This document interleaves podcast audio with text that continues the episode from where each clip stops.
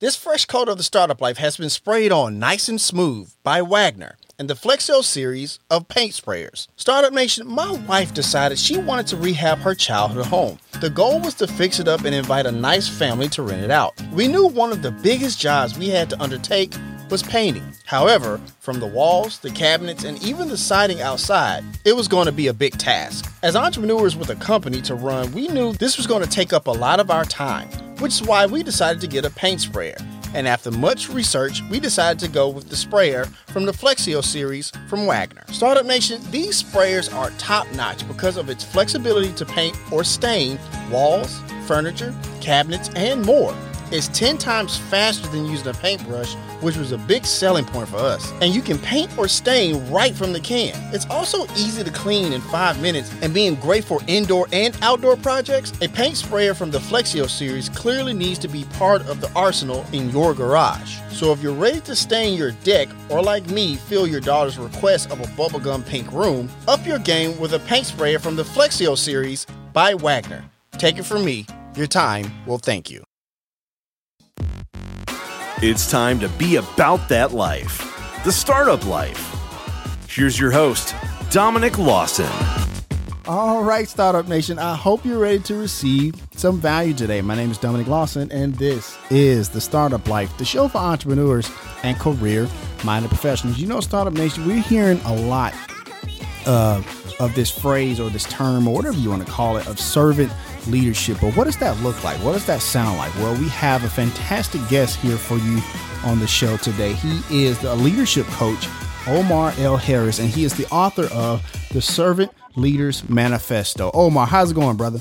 Very happy to be here. Thanks a lot for having me. No worries, no worries. Uh, hey, man, so before we kind of hop into what you do in the book and everything, just kind of share your origin story if you don't mind, good sir. Yes, I was. Uh, I was. Uh, I'm a guy from Pittsburgh mm-hmm. um, who uh, whose uh, parents, my mother uh, uh, was a social worker for much of my life, and then she turned into an early childhood educator. My father uh, was a chemical engineer turned environmental engineer later on in his career. And I moved around the U.S. a bunch um, in my youth from from Pittsburgh, Pennsylvania to Charleston, West Virginia, and went to junior high high school in Lake Charles, Louisiana. Uh, I went to school at Florida A&M University in Tallahassee, mm-hmm. um, and uh, from there got my MBA and I joined. I, I matriculated into the pharmaceutical industry, where I spent the, past 20 years working in the U.S., uh, Southeast Asia, Middle East, and Latin America um, extensively. And over that time period, I also was able to uh, invest in my passion of writing.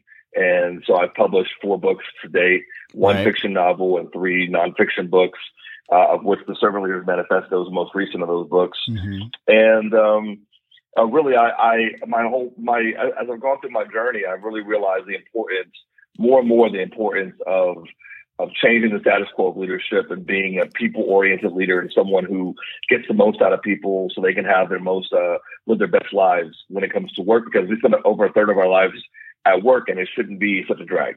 Got you. Got you. Thank you for sharing that. You know, talk about your your love of writing a little bit. You know, you, you talked about writing three nonfiction books and a fiction book. Kind of talk about that a little bit. Where that comes from, man.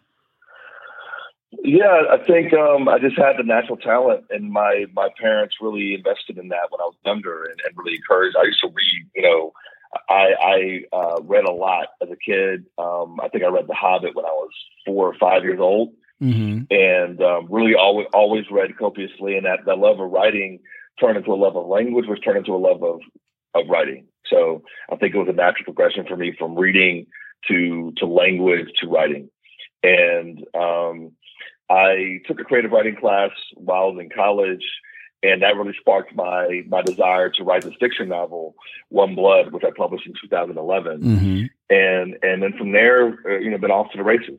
Got you. Got you. Thank you for sharing that. Also, kind of talk about your experience uh, at HBCU. I, I, know a lot of uh, people who are thinking about making those uh, college choices here uh, coming up pretty soon, and they're trying to figure out if they want to go, uh, you know, to a HBCU or to uh, another college. Kind of talk about your experience at FAMU a little bit, if you don't mind.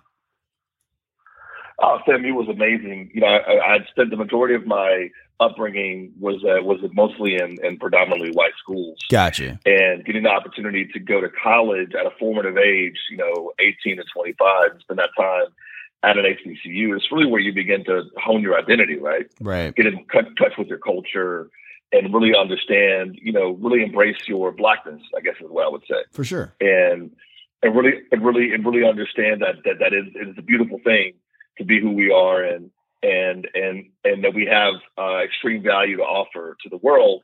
Um, should we take it seriously and really try to maximize our potential? So I think that my time at Florida A&M just really built me up, built up my confidence so that I could deal with the corporate world when I got into it later on. I hear that. Thank you uh, for sharing that.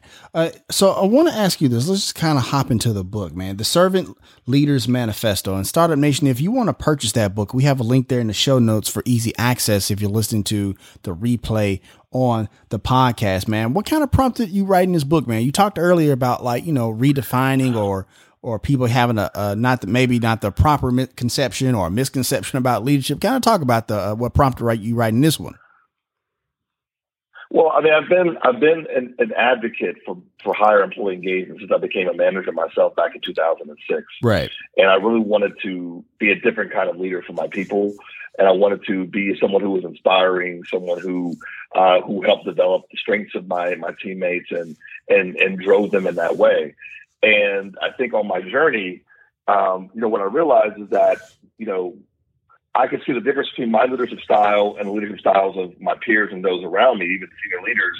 And I, I began to rub up against this this conflict, mm. which was, you know, um, the how of achieving results. So, you know, what I was seeing was that a lot of in a lot of companies, it's about ego driven, me, me, me, boss type leadership. And I right. began seeing this whole movement towards everybody wants to be a boss. And actually the, the, the boss archetype is the least way to engage people. And so I, I ran away from the boss archetype. I ran. I said, I don't want to be called a boss. I don't want to be anyone's boss. I want to be someone who serves and supports my people and helps get the most out of them. And so I began applying what I'd learned from reading, you know, all the leadership books that everybody reads, you know, John C. Maxwell and Pat Lencioni and all these all these uh, you know well known uh, leadership gurus. Right. And that turned into my first book, uh, Leaderboard: The DNA of High Performance Teams, because I saw that there was a gigantic gap between the theories that they were talking about in their books and practical application in the day to day. When the book came out, one of the things that the the audience of the book um, that was uh, digesting the book was saying to me was, "We'll talk more about servant leadership because that's the key to to to creating high performance teams in the way that I described in in leaderboard is this this mindset and this and these behaviors of a servant leader. So I realized that I had to go back in and, and really make a strong argument for servant leadership, especially for young leaders coming up today, that this is the best way to engage what I'm calling the most diverse workforce in history. I mean, right, right. now in 2020, for the first time in history, you have four generations working together. You know, yep. Zoomers and Boomers, right, mm-hmm. working in the same same companies. You have different ethnicities, different races, different nationalities, different sexual orientations for the first time ever. And no one's being taught how to manage and lead that type of diversity. Right. It's not just enough to have diversity in a company. You have to know how to get the most out of it. And certain leadership principles will allow anyone to be able to tap into that diversity and truly extract the benefit of difference that you get when you when you have these diverse teams. Gotcha. Gotcha. Thank you for sharing that. No, you're absolutely right. We're definitely in, uh, you know, I, I, I, believe if I'm not mistaken, you know, you, like you said, I believe that's what you said. I'm sorry. Uh, uh, is one of the times in history that's never happened before. You had so many people in, uh, you know, um, in the workforce was you know so diverse from boomers to zoomers like you said you know kind of exactly. talk yeah for exactly. sure i, I want to ask you this you know kind of talk about you know because in your book you talk about the three kind of these three eras of you know leadership where you talk about like civil war and war then up until world war one world war two kind of talk about mm-hmm. that a little bit yeah mm-hmm. yeah so it, it occurred to me um, as i was writing the book that one of the issues that we're facing is the fact that the demographic of the workforce has dramatically changed. The way work is done has dramatically changed, but the principles of leadership have not have not kept up with the times. Mm. So, for example, if you go back to post, you know, Civil War, Industrial Revolution, um, in those times, you're thinking about men, mostly men, almost all all white men who were migrating from the farms to the cities, right, doing specialized work in assembly line processes And in that particular uh, environment, the top-down hierarchy, that kind of supervision, um, uh, a, a, setup in the company based on a military hierarchy made sense. So that was because that was what the, the men knew, and that's what the leaders knew. Because most people had had some some level between the Civil War and uh, World War One had some level of military experience. So they're just right. using the lowest common denominator to connect with the workforce. That and that was really something people could identify with.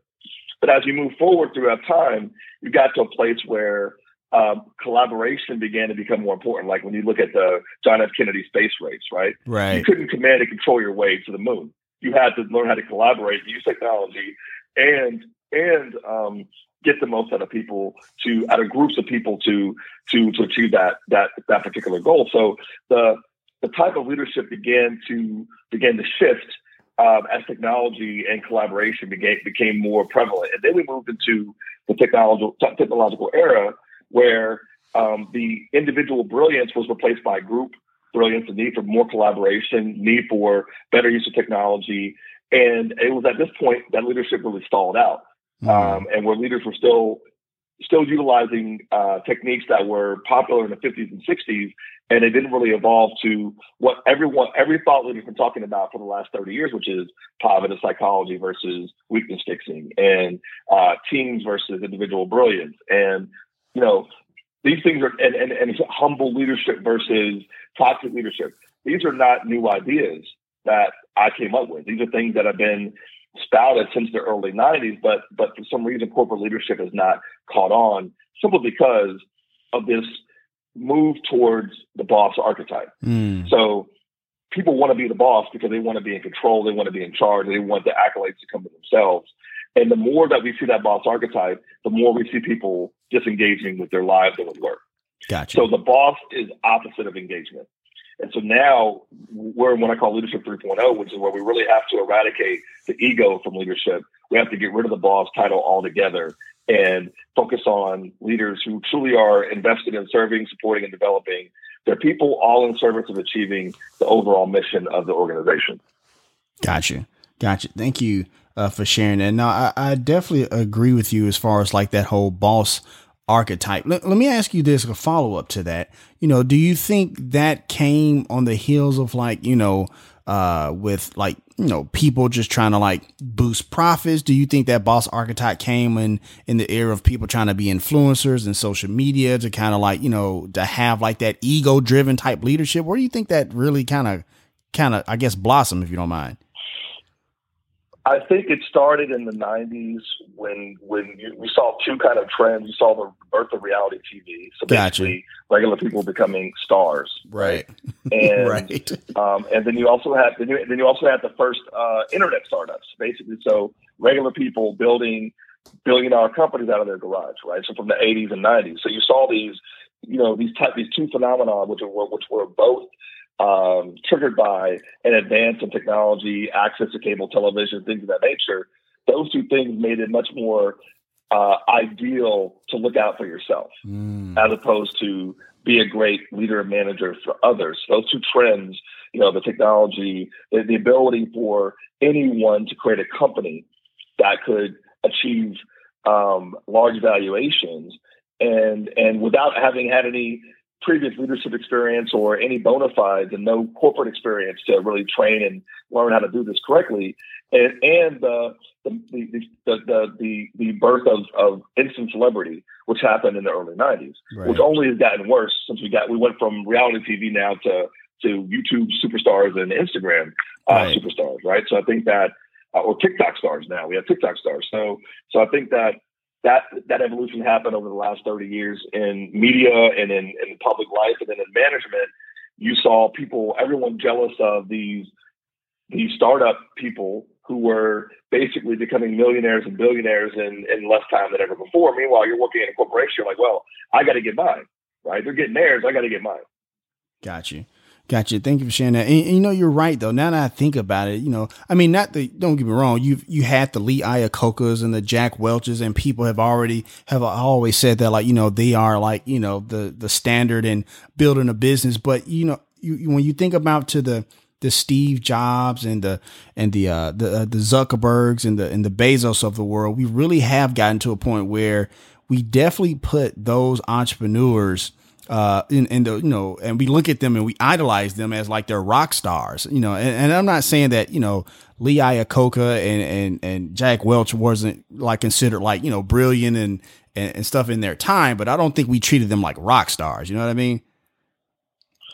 No, no, you weren't. Being a CEO was not a was not a sexy job. Exactly. It's not a sexy job. It's not a sexy job today, but you get a lot of shine from it. So I think exactly. I think that it's much more it's much more uh, attractive to be an entrepreneur, a successful entrepreneur, right? R- rather than than to you know it became uncool to work for a company, right? right. It became cool to do your own thing, and that's why we see all these hyphenate people today. You know, writers slash actors slash designers slash you get all the slashes slash right. gamers slash stylists slash. So we're in, we're in the slash generation where everybody's trying to do everything versus really uh, investing and focusing on what they're truly brilliant at um, and just trying trying a million different ways to to be famous right. and to be known versus uh, you know what's one of my mentors told me is you create meaning and then you create you'll get money if you create meaning. Mm. So focus on creating meaning. Right.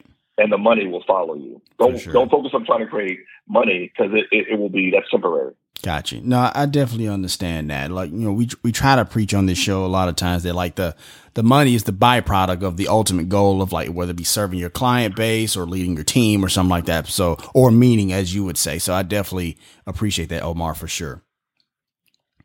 Once exactly. no, exactly. for sure, for sure. We'll do a quick reset here. Once again, Startup Nation, we're talking to Omar Omar L. Harris, you know, author, leader, eh, leadership coach uh, as well, and also the author of the Servants Leader Manifesto. We have a link there in the show notes for easy access if you're listening to the replay on the podcast. And also, if you want to check out uh, more about Omar and what he's doing and all the other resources he has, go to omarlharris.com. We have that link there in the show notes as well. So I wanted to ask you this. You have a quote in the book that says, quote, one of the defining traits of a servant leader at any organizational level is a clearly defined motive behind work to which they commit themselves and their teams, end quote. Kind of dive into that a little bit, kind of share some more commentary about that quote and, and what you mean by that. Right. Well, the, the, the most powerful uh, tool in the arsenal of servant leadership is purpose. Mm-hmm. Gotcha. When you can define a purpose that connects everyone together and it's bigger than just sales and profits and numbers. It's something that everybody can kind of tap into and everyone really believes. That's when you begin to create that high level collaboration necessary to innovate and to drive higher level results in businesses. So, and, and the key thing is not only the, the vision and the purpose, but the belief behind it. Mm-hmm. A lot of companies have these beautiful million dollar vision statements, but they don't believe in them. Right. And because they don't really believe in them, there, there's a disconnect between what the CEO says and what's done on the ground. Wells Fargo is a great example of that. they had a beautiful mission statement, but we saw what happened to them over $2 billion in fines Big since 2017. Um, because the actual executive level branch of the company didn't believe in those words um, that they had put on the put on the in all the company documents and things of that nature. So I think that it's not enough just to have the purpose. You have to put the belief behind it and then put the energy into it. And as beliefs shift, you have to shift your purpose because there's nothing worse than having a, a beautiful purpose that's disconnected from the belief set of the employees that are working uh, put, to put that in practice, right? So you have to, right. it's the, it's the hard work of a leader to keep everyone aligned to the overarching purpose, especially now when you think about crises like the pandemic and, of course. and things of this nature, when people are becoming more separated, you know, the glue is not going to be how nice of a leader you are. The glue is going to be, all right, guys, let's keep our keep the eye on the prize. What is our purpose here? What are we trying to accomplish? Right. Um, a good good example of that is the NBA teams going into the bubble, mm. and the Lakers had the most mental toughness. They were able to keep their eye on the prize. They didn't lose focus over three months in that bubble. Right. They were the most mentally tough organization, which is why they left with the championship. Right. Um, in addition to having great talent, but right. they had to have the right mental fortitude uh, to survive that really tough environment, and they kept their, their, their mind and their eyes on the prize, and that's what servant leaders are really great at doing is is defining that purpose that that, that keeps people unified and, and, and aligned and driving forward. Gotcha. You know, and that's a great example because we see, you know, not whether it be sports or even uh, in in business teams, like you have a, an amazing wealth of talent, but that mental fortitude can like really put the kibosh on that whole you know kind of plan. So I appreciate you sharing that. Yeah, for sure, for sure. I mean, I think it was it was evident. I mean, in some of the teams uh, that didn't make it, who didn't do so well in the in that in that same environment, right? Um, and and it was it was really the the, the, the divider between excellence and, and average. Right.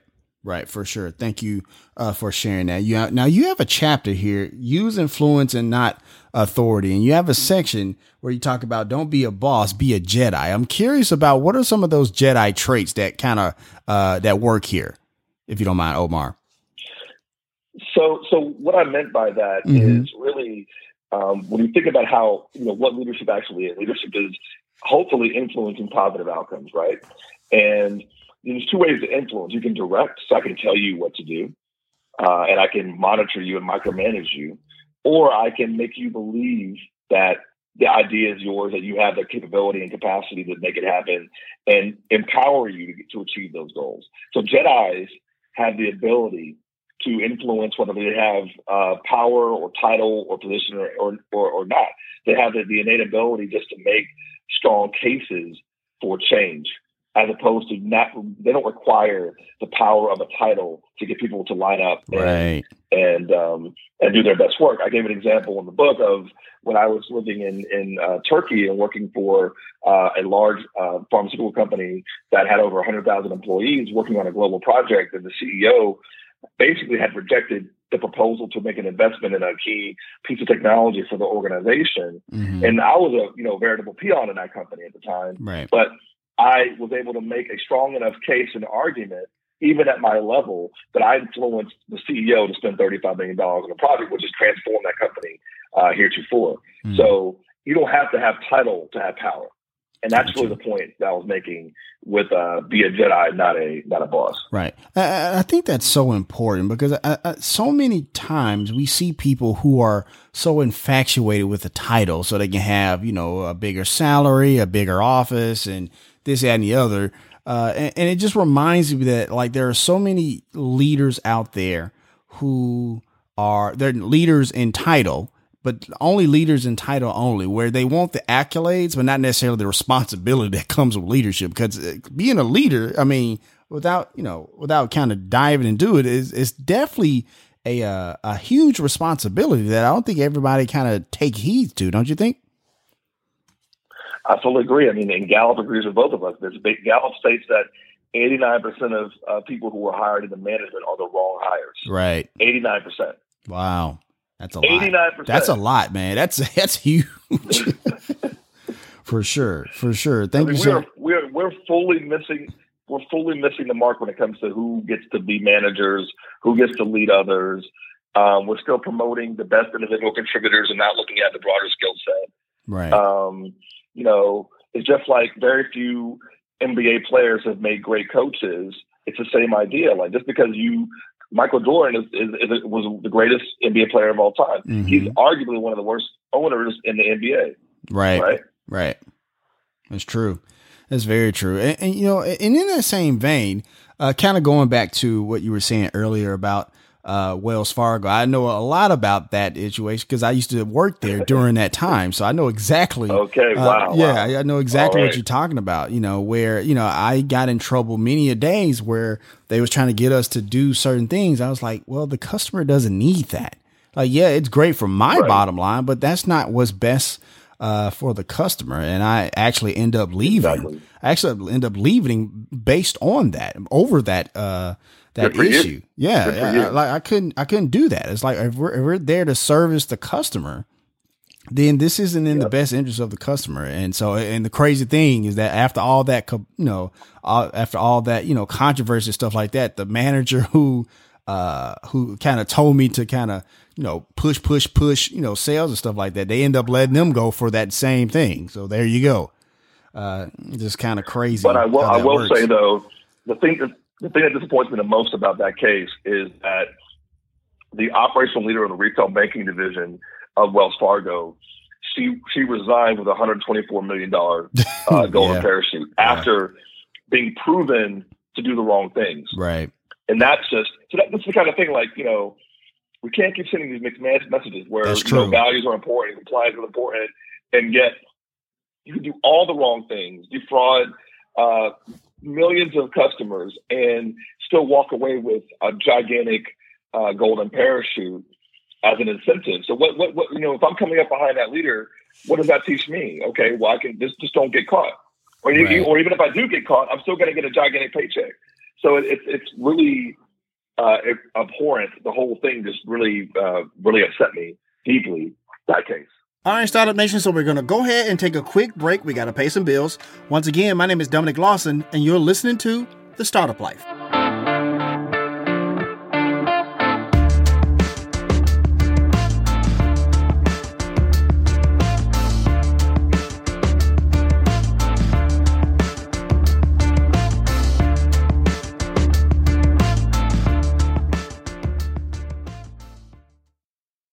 Check it out, Startup Nation. I know many of you are trying to improve your marketing performance, right? You have your business or your e commerce store and you're trying to increase that brand awareness.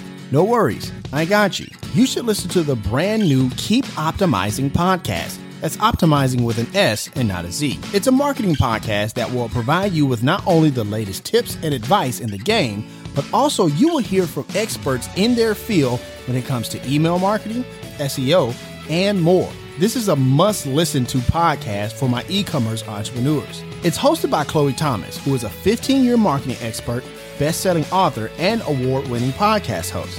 It's already a top 20 marketing podcast in seven countries. So clearly, you're going to get amazing value every episode. So, as you can see, Startup Nation, you're in good hands with my girl CT.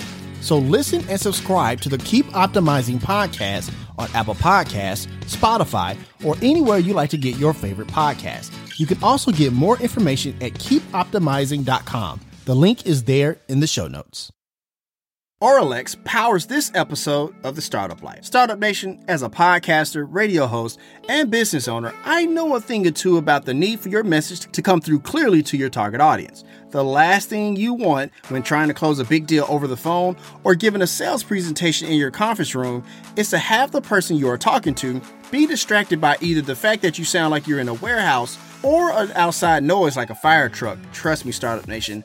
I know this all too well from experience. And that is why Auralex has your back. Auralex Acoustics creates professionally tested products that you can trust in a commercial space or at home.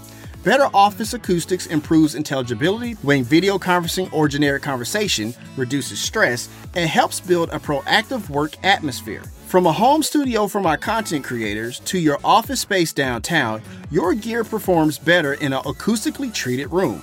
Trust me, you are in good hands with Auralex as they are the number one brand in acoustics, providing trusted solutions for over 40 years. Also, you can download the Auralex Acoustic Treatment mobile app in the Apple or Google Play Store to give you specifically designed and instantaneous recommendations for various room types. Go to Auralex.com and use the promo code STARTUP in all caps for 10% off your entire order. The link is there in the show notes if you are listening to the replay on the podcast. So if you are ready to stop sounding like you're having a sales meeting in the sports arena, go with Auralex. Professional audio made simple. Tresta powers this episode of The Startup Life. Okay, Startup Nation, I want to talk to you about our sponsor, Tresta. Tresta is an app for iPhone and Android that lets you do business calling and texting from anywhere. I know so many entrepreneurs that are still using their, their personal phone number for business calls. It can get complicated drawing the line between your personal and professional life. Startup Nation, this is the best business phone app out there. Whether you just need a business phone number or if your team is ready for a complete business phone system, Tresta is totally flexible and can grow with your business and it's all unlimited. Calling, texting, and all of the powerful call management features like auto attendants, call recording, user groups, and more for just $15 per user per month. With Tresta, there's no contract, and you don't need any special hardware, just your smartphone you're already using. Tresta is easy to configure, so you can set everything up yourself, all online, avoiding all the hassle and high overhead costs of setting up a traditional business phone system. which is important because as entrepreneurs, we are always trying to cut cost and time. They're offering a 30 day free trial so you can see if Tresta's virtual phone system is right for you. Communicate smarter and more efficiently with Tresta. Start now at Tresta.com forward slash startup life. That's T R E S T A dot com forward slash startup life. The link is there in the show notes if you're listening on the podcast. Tresta, business communication simplified. All right, Startup Nation, welcome back as we continue our conversation with today's guest here on the Startup Life.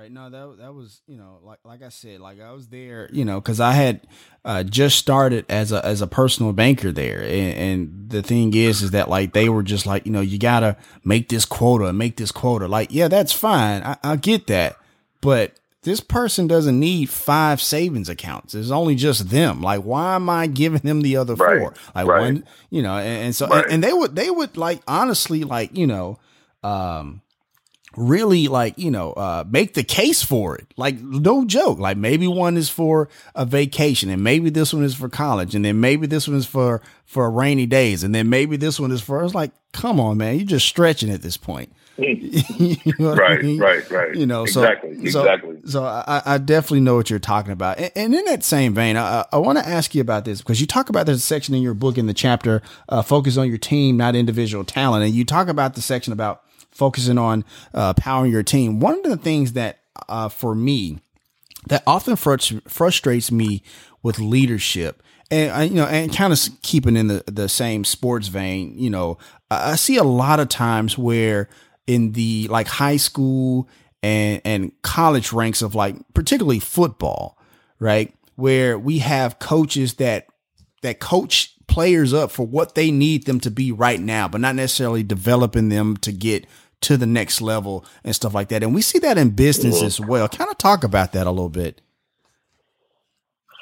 Yeah, we're very we're very short term oriented, Right. Unfortunately, Right. and and we're and we're short term oriented because we don't understand that this is not a business is not a winning and losing proposition. Right. It's about perpetuating business, Mm. right? So so I give an example in the book that you know uh, Ford has been making cars for a hundred years. I mean, 1920 came up with the Model T, and now in 2020 coming out with you know the next version of the e-hybrid, whatever cars coming out from Ford, right? So in those 100 years, if you're reading that, if you're focused on on short term, imagine trying to focus on satisfying shareholders for 544 quarters Mm.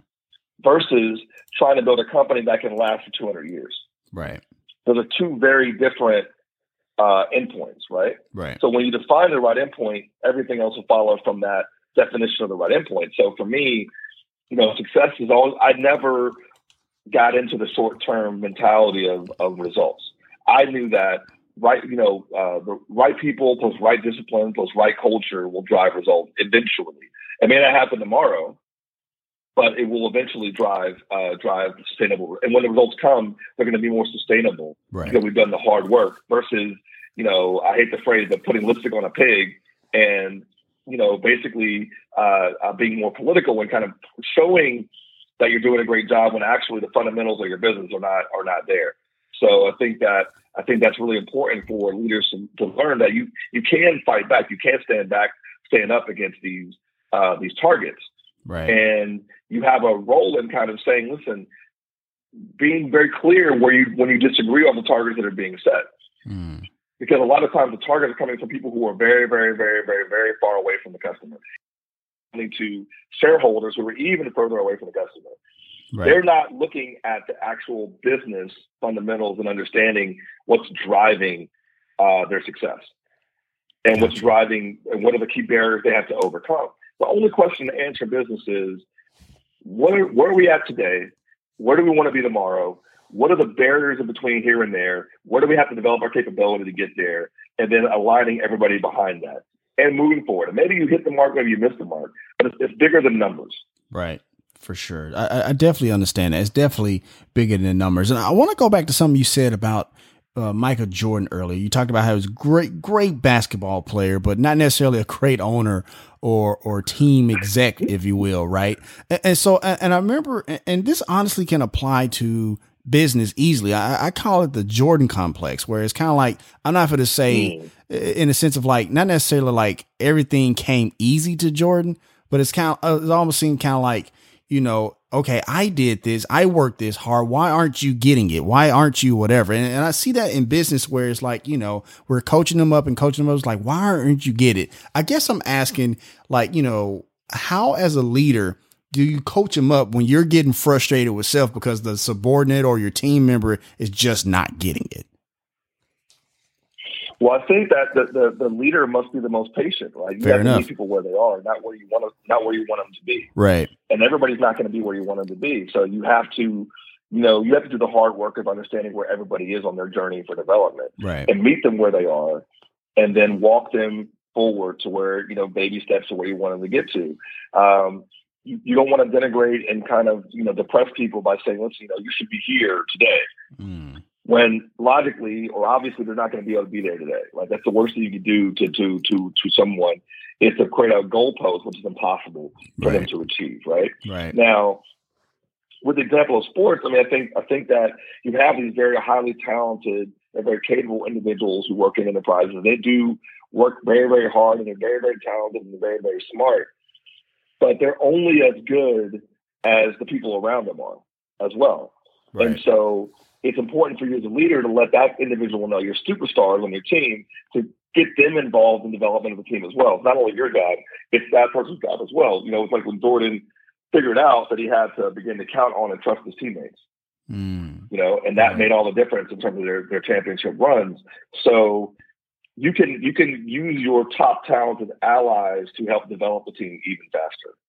Uh, I love the scene in the movie Moneyball. I don't know if you've seen Moneyball, but yeah, um, where uh, I basically um, uh, David Justice's character, the, the the general manager goes to David Justice's character and says, "Listen, you know, I I need your help in teaching up these guys. Mm-hmm. I'm the general manager. I create the culture and the structure, but you playing on the field with these guys. Don't just be a great hitter don't just be a, a name and face on the billboard. Actually invest in these guys. Invest in these in, in, in developing this team and being a real leader. Right. And he asked him to be a leader, and the guy steps up. And I think you need we need to ask, we need to demand more of people than just being brilliant at a role or in a job. We need to demand them to develop as leaders as well, even if they don't have any line authority. It's really more about them exhibiting leadership behaviors even from an early stage in their career. I hear that. I definitely hear that. Thank you uh, for sharing that. Once again, Startup Nation, we're talking to Omar Harris, the author of the Servant Leaders uh, Manifesto. Once again, if you want to check out that book, you might want to add this in your entrepreneurial toolkit for sure. Uh, we have a link there in the show notes for easy access if you're listening to the replay on the podcast. Now, I know, Omar, that you're a leadership coach and stuff like that, and people, you know, bring you in to kind of speak and, and do some of that coaching, that one on one, that group speaking engagements and stuff like that when they bring you in, man, like what's that? What, what's those like one to two things they like say, this is what I'm trying to fix, or this is what I would love for you to work on with my team, or something like that. Kind of share those, share that with us a little bit. So, so the sweet spot of what I do, sweet spot of what I do is really to determine the degree of alignment between that stated purpose, that why of the organization, and what's happening on the ground. Gotcha. So I work I work with both levels. So I work with the senior leadership to understand kind of their definition of current state, what they're desiring to achieve, and where, where they are today, and what is the purpose, and and then I go and confirm that and check that that level of alignment with the lowest levels of the organization. So uh, agreement, understanding, and alignment. A lot of times, people don't really understand the purpose statement. They are not aligned with that statement, um, or they don't agree with that statement. Mm. And and how can you do the work if you don't agree, align, or understand what's happening? Right? right? And I think that senior leaders take it for granted that just because I've spoken one time or did a town hall and I put up some pretty slides, that everybody got the message and is on board. Mm. It's it's it's a job of constant communication and constant consistency to make that kind of alignment happen. So really what I'm being brought in to do is to, to tighten that alignment up and to either simplify the purpose or mission for the organization or improve the communication or improve the level the man, how managers interpret and filter that message down to the people of the organization. So i work at different levels to make sure that that happens in, in a company. Got you Gotcha. Thank you for sharing that. And Startup Nation, when you go to Omar Hale, OmarLHarris.com and check out that blog, you'll see uh, some very interesting blog posts. I'm kind of checking it out here. Uh, you know, we kind of talked about this leadership lessons from, you know, 2020 NBA finals and, you know, uh, some of the things that's going on. Uh, when we're talking about, I guess the, the the election cycle that we're in right now. But you have one where you talk about leadership lessons from your mother, man. Kind of talk about that a little bit. Kind of kind of shine up your mom a little bit, if you don't mind. Yeah, yeah. So um, this is a topic near and dear to my heart. My, sure. my mother um, passed passed away earlier this year oh, on April seventeenth. Sorry to hear that of uh, of cancer mm. um, at the age of at the age of sixty nine. But she she really was one who taught me about self sacrifice and about serving others right from an early age. My mother was a uh, as I mentioned earlier, was a uh, social worker for much of my life, and then an early childhood educator. And in everything she did, my mother was just always so giving, right? She never asked for anything in return from anybody. She just was somebody who was always a, an ear on the phone for a friend or gotcha. a piece of advice for uh, a mother or a young woman who who uh, who was who were having difficulty uh, uh, being a single mother in, in, a, in, a, in a housing project or someone who was helping uh, a, a, a parents with a kid with developmental challenges gotcha. uh, to get the most out of their child. So my mother was just she gave everything she had her entire life. Hmm. And I think that that was something that I took away from from from from my mother's you know life is is the need to life is about giving. It's about improving the lives of the people around you. Like if your life is great, but everyone's life around you is not, then you haven't done your job. Hmm. Gotcha. Um, and I think the other key message of my mother is is just the resilience. My mom had a had a tragic life in her early part of her life, and mm. She didn't let her current she never allowed her circumstances to define her. Gotcha. She always kept her eyes on a bigger vision for herself and for her family, and she worked tirelessly to achieve it. So I think that I live with that example, which is it's not about short term results. Like, and it's not about the current situation. You can always improve your conditions. You, you, you know, you, you, you, you can define your life. You don't have to be defined by your experiences. And I think that that's a really powerful lesson that I, I take from my mother as well. For sure. For sure. Thank you for sharing that. Once again, my condolences uh, to you and your family about your mother, man. Thank I appreciate you sharing that uh, for you. sure. Uh, I, I want to ask you this, man, because we, you know, we've been kind of talking sports, so why why stop now? Um, but you know, uh, when, when you're talking about the the pandemic, if you will, right? You know, and so a lot of shifting, a lot of transitioning, a lot of you know, you know, moving and shaking and stuff like that. You know, kind of talk about, or if you don't mind, rate, you know, in your opinion, like some of the different uh uh, sports leagues on how they shifted and how they created, you know, were able to still kind of create sports in the era of COVID because I imagine that took a lot of leadership acumen, had to take a lot of like negotiating, a lot of, you know, uh, you know, servant leadership, uh, if you will. So kind of rate those, you know, those plans a little bit, if you don't mind. In your opinion, so course. I think it's a great. I think I, will use two examples. Sure. NFL versus NBA. Sure. I think, I think it's the most stark I think that those are the biggest sports, and it's it's it's it's what people most people follow, and and, and it's easy to create a contrast between the approaches. Gotcha. So the NBA views their players as the owners. Mm. So the NBA values the player in a different way than any other sports league. So the, the players in the NBA have a have a voice and a platform and power that we've not seen in any other sports league in recent the last 20, 30 years. Their ability to speak out and and be encouraged to be themselves while being superstar athletes. You know, look at what LeBron James has done over the course of his career. Mm-hmm. Um, and no one saw that coming from LeBron James. And the guy coming out of high school to be this influential on social justice, it's amazing, right? So, right. so, but he, but he had, but he had to have a league that was behind him, a league that had evolved because that same league tried to suppress Allen Iverson to wearing, for having tattoos and wearing hip hop uh, gear, right? very true. But they evolved. They right. evolved over time. They didn't stay stuck in. They didn't stay stuck in in one in one mode of of opera, uh, operation. They they evolved as the generation of players evolved and as the sport evolved. So I think that.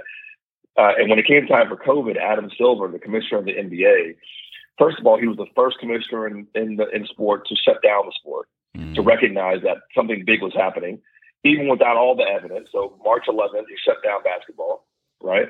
Right. And he was also uh, very thoughtful about how they were going to reopen uh, the sport with uh, 22 teams coming to Orlando in the bubble, um, the testing protocols, how the fact that there were in three months there were no positive COVID cases in that bubble. Right. Of 7,700 people who were there, no one got COVID. Right.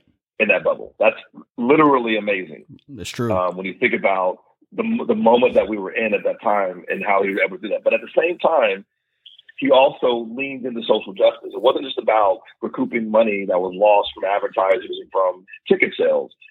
It was also amplifying the voices of the players and giving them an opportunity to speak out on social justice issues as well. Because once again, the NBA sees the players as owners, as partners. Right and and it was important to the players, so it was important to Adam Silver.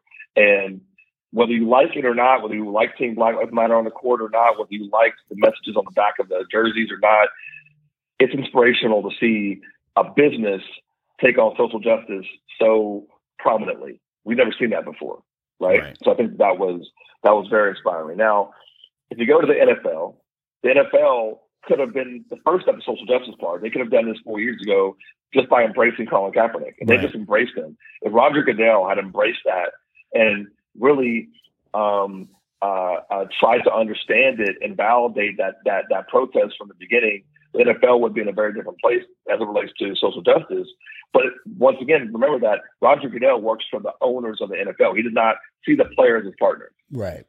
So his vantage point is very different. He, he doesn't look at Tom Brady as a partner. He looks at Tom Brady as an asset. Right. Right. And so that's the big difference between the NFL and the NBA is the perception of what the role of the players. And when it came time for COVID, it was all about money. It's all about revenue. And so clearly the NFL was not prepared to reopen because you see every single week all these cases and right. games being postponed and rescheduled and all this stuff happening which can't be good for the sport right. because you know clearly they don't have a good system in place, despite having a great example to, to learn from with the NBA bubble. And so, so you can see the difference, the stark difference between how you view your employees. Do you view them as partners or view them as assets or numbers on the spreadsheet? And how you uh, uh, listen to and adhere to best practices? Do you do you say, "Oh, we're the NFL, we're better than everyone else. We're not going to listen and watch the NBA example. We're going to do our own thing"? Well, you're going to get in trouble because you're going to see what happens to your sport when when you don't take good examples and good guidance. I mean, if I were Roger Goodell, I would have been living in Adam Silver's office. Right. You got to be talking to him every day because you know the guy clearly had figured something out that was positive. Right. Right. If I'm being honest, man, like I, I don't think Roger Goodell should have been the only one living in Adam Silver's office because it seemed like through this whole thing, it seemed like the NBA has been a leader through all this. Like honestly, here yeah. in America, for me, it's like things. Ch- the day that the NBA completely shut down, that's when it seemed like everybody else like, oh, this is real. Like this ain't no joke. This ain't, you know, and that's when you started seeing right. municipalities and and state government shutting down and and and, and this and the other. And, and then even on that, then the social justice piece. And then after the NBA did the social justice piece, everybody else start kind of falling in line and stuff like that. So it, it's like the NBA seem as to me has seemed not only as a leader in the sports space, but just in society as a whole about as far as like working together as far as like you know uh, being uh, not being fearful to stop right because people would probably put pressure on yeah. them not to stop and stuff like that so that that's just my kind of take on it what do you think I, I, I agree, and they, and they showed an example of how you can get back to business safely. Right. They demonstrated a clear example of protocols that every business, if you want to get your employees back in the office, just follow the NBA bubble example. Right. There are protocols they had in place that clearly work. 7,700 people. I mean, that this is hotel, uh, uh, uh, cleaning staff and room service people and uh, receptionists and you know uh, people working, you know, film crew and all these different people coming together, interacting for three months, and not a single case of COVID. Right. I think it's like one of the most uh, globally. I don't think it's happened anywhere. So right. I think I think that there's big lessons to be learned but um, when you once again you focus on ego versus versus humility, right? I think that Right. Roger Goodell lack he lacks humility. The NFL owners lack humility, and that's why they won't go sit with uh, with Adam Silver. Right. For sure. For sure. Thank you uh, for sharing that. Once again, Startup Nation, we're actually wrapping up with Omar Harris, the author of the Servant Leaders Manifesto. And once again, if you want to pick up that book, uh, we have a link there in the show notes for easy access if you're listening to the replay on the podcast. Hey, Omar, man, what's your entrepreneurial superpower and why, man? My entrepreneurship. Say again. What- Sorry, Your, uh, your missed that last part. entrepreneurial, your entrepreneurial superpower. What's your entrepreneurial superpower? Oh, I think my entrepreneurial superpower is uh, is vision. So I Mm. think that um, I'm really good at at at at basically making people see something that doesn't exist. Gotcha. So uh, really coming in and saying you're rallying people around uh, a vision of what, what we want to achieve, what we want to what we want to be, the principles behind what we're trying to do, and getting everyone to work towards that goal is what I think my entrepreneurial superpower is is being able to to and then and then walking the talk every step of the way. Gotcha. But I think just the, the ability to help people see it, see the unseen, is is something that that I I, I think is uh is has been very beneficial for me in my in my my journey. I heard that. I heard that. Thank you for sharing that. And you know, man, before I ask the last question, I just want to say thank you so much for coming on the show, sharing your insight uh, and value and content, man. I re- really appreciate it. I'm pretty sure Startup Nation appreciates it uh, as well. But now I'm going to turn the microphone over to you, man, because look, man, given everything that's going on, COVID, you know, everything else in between, there's a lot of people feeling down and discouraged, man. Give us some words of encouragement to take us out for today, if you don't mind. Sure will. I think that first of all, um, we have to work on ourselves, work on our own mindsets, and I, I talk about in the book leading with love. And when I, when I, when we talk about leading with love, you have to lead yourself with love first. You have to give yourself what you need. So make sure you're giving yourself what you need every day. Uh, Startup Nation, make sure that you are um, you are getting the right nutrition, keeping yourself healthy as possible. Make sure you have uh, you're, you're, you're feeding your interests. So the things that spark your curiosity and you're reading and consuming content that's positive and uh, empowering and things that build you up. Make sure you stay connected with your people, your teams, your friends, your family. That always builds you up. It keeps you in a positive space and and take care of your finances as well. I think financial love is very important and make sure that you are uh, you are even if you are in, in, in, tough circumstances today that you you have the ability to make sure you're you're taking care of the basics and and ensuring you have the ability to move forward and, and remain positive throughout that. Don't let that that drag you down. So i think that that loving yourself is the beginning of of being able to love others and lead others. And and so i think that that's my main takeaway for for all of you listening on celebration today I hear that. Awesome stuff. And that's going to wrap up this session of the Startup Life. Once again, we want to thank Omar Harris, author of the Servant Leaders uh, Manifesto, for coming on the show. Oh, I appreciate you, man. Thanks a lot, Dominic. Appreciate you too. Take no care. worries. Always. And always, Startup Nation, if you have an idea, be about that life, the Startup Life. If you want to let us know what you think about our show, have an idea for a show topic, or would like to advertise on our show, send us a message on the Startup Life Podcast Facebook page. And while you are there, like and follow our page as well. It's a great way for us to engage with you, Startup Nation, and really grow our community.